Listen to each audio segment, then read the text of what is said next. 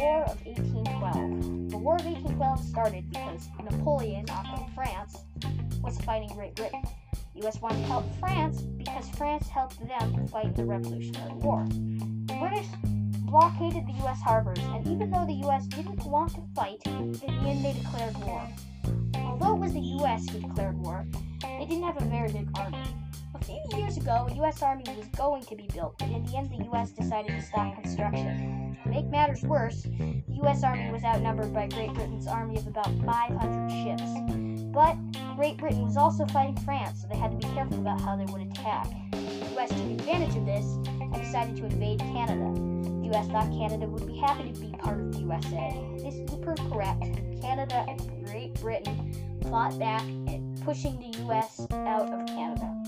Not only this, but throughout the war, the British made several Native American allies. The main group of these Native Americans was Chief Tecumseh as the Chief Tecumseh. As the British marched on with their newly gained allies, they came upon Fort Detroit. The British surrounded the fort, and when the U.S.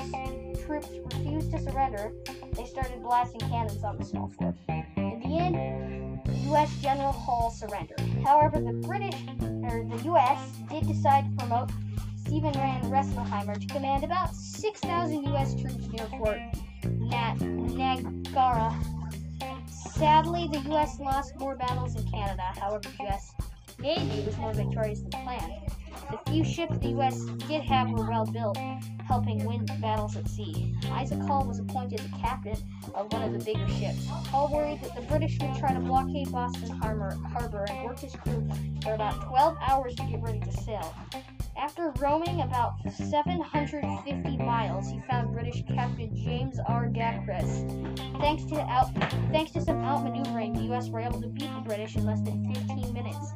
During the battle, a seaman claimed that he saw bounce off the side of the ship, and it thus and it got its nickname Old Ironsides.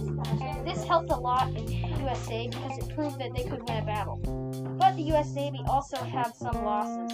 Captain James Lawrence, commanding the U.S. Chesapeake, sailed out to sea, sighting the British frigate, sighting two British frigates. The, the U.S. general moved into close range, but this made it possible for the British riflemen to shoot at them as they came. It took very little time for the ship wiped out. They also killed most of the crew and wounded the captain. As Lawrence was carried below the ship, he gave his famous command, Don't give up the ship. This later became the U.S. Navy's motto.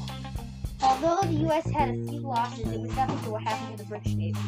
However, the British had started to build more ships. Although the U.S. lost a few battles trying to stop the British advance, they didn't win a major battle. U.S. General Harrison met British General Procter in Chief Tecumseh. During the battle, the Indian leader was killed, forcing the Native Americans to surrender. This was a big blow to the British because they had an ally who knew the land better than the British did.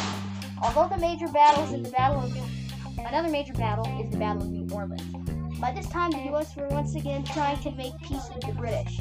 At this time, the British landed their ships on the dock of New Orleans. Andrew Jackson was leading about 4,000 American troops to defend the dock. The British charged with 1,000 troops to see how numerous the U.S. was. Once the U.S. staved them off, they came to charge with their full, uh, with their full force of 8,000. The U.S. lost about 70 troops. The British lost about 2,000. By the end of this battle, the U.S. and the British were able to negotiate peace. That is the end